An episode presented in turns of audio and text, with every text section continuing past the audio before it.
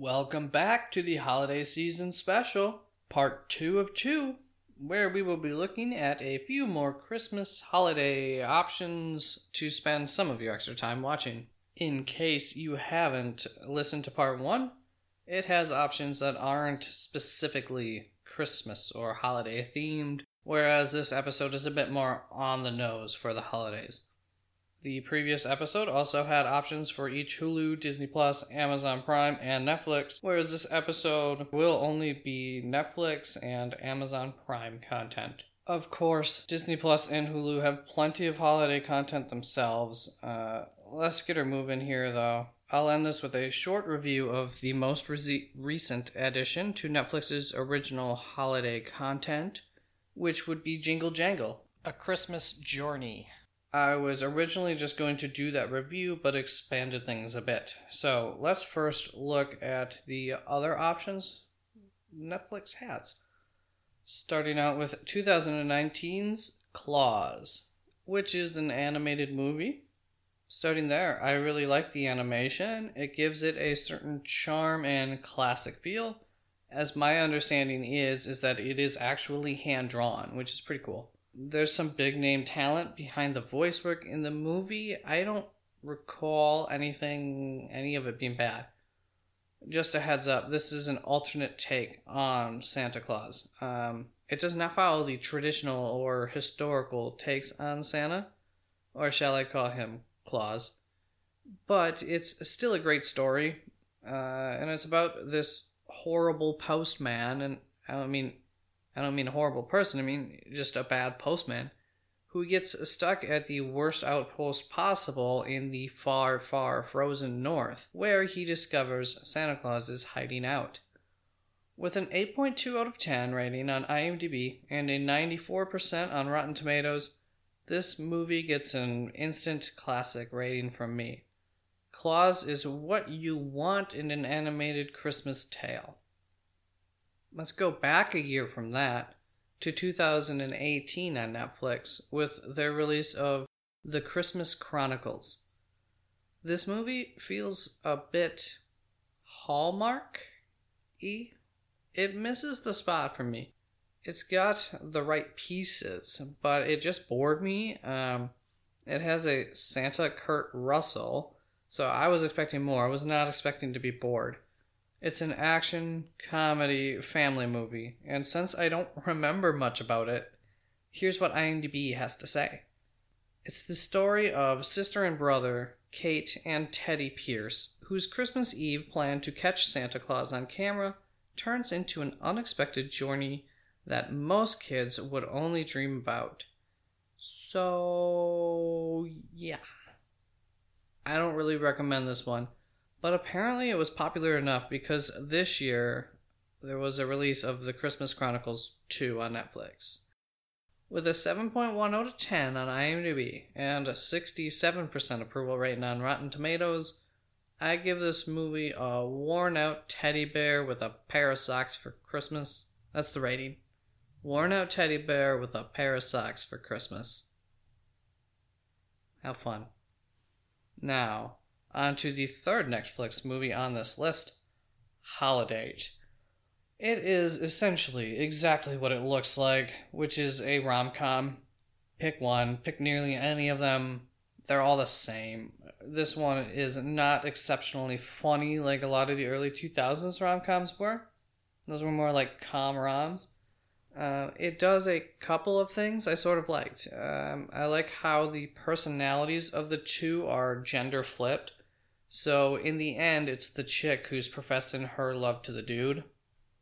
It's done quite subtly, and I I liked that. Um, they didn't try to make a joke out of it ever, or and they didn't even try to point it out, which they really could have because this movie gets pretty meta a few times, but they still never got meta about that, which I liked. Um, let's see the movie doesn't beg you to laugh at the jokes. I like that. It, hardly makes jokes. Um, it just has silly things, and they tried so little to make those things funny that they aren't funny.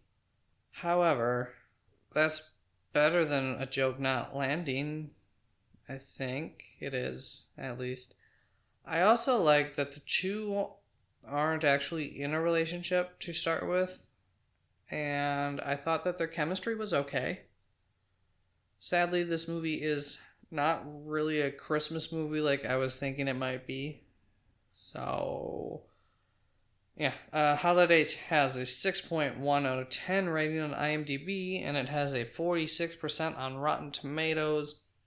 Oddly, the critics like this one more than the audience, and that's probably because of a couple of those little things that I mentioned. Critics tend to like that. I don't know. Um, I give this movie two and a half blank stares out of five. Do I dislike it? No. Do I like it? Not really. It's okay. Now, I've got two Amazon Prime movies before we get to Jingle Jangle. The first one being The Man Who Invented Christmas. This movie is rated PG. It's a biography, comedy drama. It's about the journey that led to Charles Dickens' creation of A Christmas Carol, which is only the most timeless tale of Christmas in the world, retold a million times. I don't have a clue how much of this story is based on real history, real events, that kind of thing. I don't know. But if you're looking for an older, timeless period piece movie, I mean, this movie itself isn't older, but if you're looking for a movie that's set in an older time and, you know, a period piece, like I said, this movie really is it. I mean, it's packed with this, like, old school holiday spirit in it. Maybe not packed, but loosely packed. And so this wouldn't be a bad option if that's what you're looking for. It it feels longer than the one hour and 40, 40 44 minute run time. But in a sense, I was kind of okay with that because I just felt like maybe I got more story than I actually did. Then, you know, at the end, I was like, oh, that's all it took to see that much. Like, it felt longer. I don't know. Usually that's a bad thing. But um, usually, and, and true to this movie too, that doesn't mean it's a bit slow. It can drag at times a little bit. I forgive the movie for that. I don't think that I will rewatch it. It is uh, semi memorable, and I know it doesn't sound like I'm selling this movie. Well, I mean, let's look at it. It has a 7, 7.0 rating out of 10 on IMDb, and it has a 79% approval rating on Rotten Tomatoes. I'm going to give this movie two ghosts out of three specifically the ghosts of Christmas Past and Christmas Present. It's missing the pizzazz of the Ghost of the Christmas Future, and that's really all it's missing. Just a little oomph. Second up from Amazon Prime is Daddy's Home 2, which I saw at some point. I don't recall much specifically about it, but I think I saw it in theaters with some chick, and I believe we both liked it. Uh, you know, it's stupid funny. I thought I should add a good old classic funny Christmas story to the list. And Daddy's Home 2 fits the mold from my memory. Um, it, it does star Will Ferrell, Mark Wahlberg, Mel Gibson, and John Lithgow. So it's got some familiar faces to warm up your basic little heart. Daddy's Home 2 has a 6 out of 10 rating on IMDb and a 21% on Rotten Tomatoes but it did get a 50% rating from the audience. If you want something stupid and funny, go with this over Holidate for sure, I would say. Um, at least I hope I'm right on that and I'm not misleading you. It also has uh, more holiday flair in it than Holidate does, or at least more Christmassy flair. I give the movie a, a thumbs up while I'm shaking my head no and saying, yes, you should watch it with a big old fucking smile. Very confusing, huh? Alright, well, we've got a guest. For the main attraction, Snickers has come to save the day. Uh, which, honestly, I think I'm gonna do kind of similar to the rest. Um, I'm, I'm just gonna try and fly through it. It's not gonna be like a normal review. I'm not going through other reviews or anything like that. But um, I'll spend a little extra time on it. I also want to let you know that I won't spoil anything important. This movie is about two hours long, have I said it yet? Jingle Jangle, the Christmas Journey. What is it called? Jingle Jangle on Netflix. Um, so it's about two two hours long. It's rated PG, and it is considered a holiday family fantasy musical. I'm using holiday very much on purpose here because it is not a story of Christmas, but it is a story that runs parallel to the lessons that we would typically associate with the lessons that we learn in Christmas movies. The spirit of Christmas is strong enough in this movie. It's definitely it's there. What is this movie about? You ask me. It tells the story of Jeronicus Jangle, an inventor who seemingly has it all. He has his own shop, a loving family, and a love for his community. It all comes crashing down, but years later, through a little bit of help from his granddaughter, Journey, Jeronicus finds his belief, his passion, and his love again. And that is the best way that I could put it without ruining anything. I didn't write many notes. honestly, I have two notes as far as like just generally on the movie, or hard to explain. But uh, Jingle Jangle, A Christmas Story. It took about 36 minutes into the movie for the movie to really get into what the movie was about. Uh, so it's it has a long setup, and then it's almost like there's a new first act once once we get to 36 minutes into the movie. So there's a lot of world building, I suppose. Uh, you know, having the musical numbers in there, I'm sure, adds to how long it takes to get to certain points in the movie, I suppose. So, yeah, uh, I don't know. Just a, a note that I made. And also, when you do watch this, please explain to me how did the kids not know their grandmother's name? Without even knowing anything about this movie, just think of that question. How do the kids not their not know their own grandmother's name? It makes no sense. I don't know. There's something missing to make the very end of this movie really makes sense, I suppose. I'm sure you'll kind of notice when you get there. Uh, I'll get into a couple notes on specific uh, technical aspects of the movie. Like writing, I wrote that I thought it was a wee bit disjointed. It takes a bit to get into the movie, um, and I was confused at times. And also, even though it takes a bit to like really get into the movie, the movie also jumps right into things very quickly. So, I'll talk a little bit more on that later. Uh, when looking at cinematography, right off the bat, there's a lot of very obvious CGI going on. But then honestly, uh, that kind of goes to the wayside, and it's really the movie's really good. There's not much obvious CGI going on until there's an escape scene towards the end of the movie. Um, it looks pretty bad. So, you hate to see stuff like that, and that's really only going to age all the worse as this movie ages. And this is a movie that could definitely be a timeless classic, except it might not be because of the CGI. Um, but I will say, um, there's a toy character that will come to life in this movie uh, very early on, and he looks like as if a toy were to come to life in a real movie. Like I like how they did his CGI. Looking at the production design, excellent. Essentially, the costume design is nearly, um, not nearly. I mean, it's it's fantastical. That's the best word. It's really cool early on and throughout the movie. Everything is very pretty and clean, but it also has this wear and tear going on to it. So the world looks lived in. Um, the locations of this movie look perfect. I love it all uh, a little bit about acting. Uh, so, for the first song in the movie, it feels like they are mouthing the words to the song, and there are one or two other songs where I kind of really felt that vibe. Um, and mostly for that first song, what's really uh, creates this like uncanny valley look to the song compared to these actors that are singing the song, the energy doesn't match the energy of the song. Uh, it looks like I wrote down the other song will be this song called Possible, where that problem tends to resurface a little bit. Uh, so that was distracting. The sound design in this movie, other than I don't, you know, I don't know exactly where that issue lies, but the sound design, like two thumbs up. It feels like there's a new song every eight minutes or so, uh, and it's a musical, so that is fine. But there there is a lot of musical to it, so just a heads up if you don't like musicals. Um, you know that doesn't go by the wayside or anything like that, and I really I did enjoy the score to this movie quite a bit.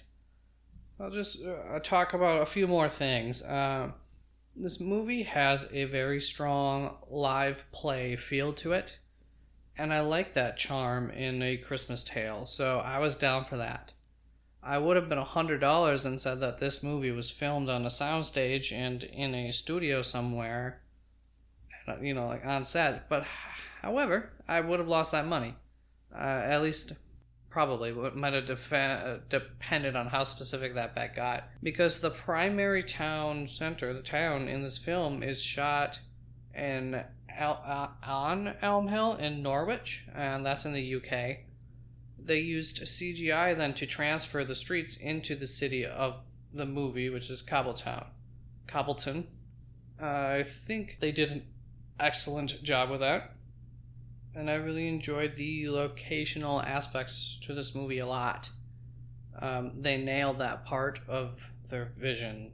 The indoor stuff does appear to have been shot in a studio, and that's where I kind of got a little. Depends exactly what that bet might have been, but one can only assume that that is true based on the fact that this movie was filmed in May in uh, the UK, I believe, and uh, based on that time of the year and the fact that you can see some snow in those shots, in those indoor scenes, you'd say that they were probably on a set.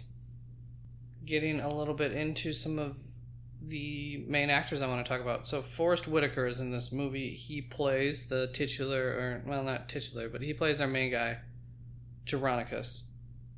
I have a couple of minor, minor complaints about his character. Just um, and I would say it's probably a directing choice. Uh, sometimes he seems a bit different. Um, it doesn't feel like it's one character, totally.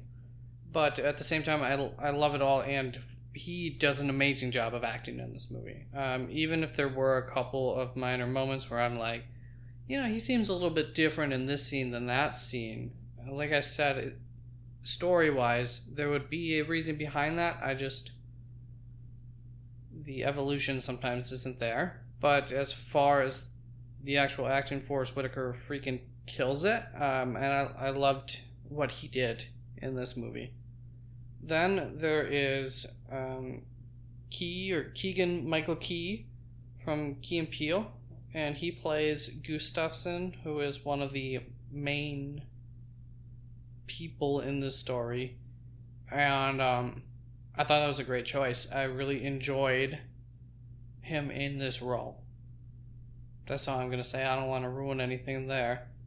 And then finally, uh, little girl by the name of Madalen Mills, who plays the granddaughter, Journey. I would be surprised if we don't see more of this girl in the future she went toe to toe while acting with Forest Whitaker, you know, right there with him in scenes, and so that's got to say something. She's very expressionable, um, and I don't know. She's seems like a damn good little actress. So uh, I'm looking forward to seeing her in more things, and she's cute as a little button too.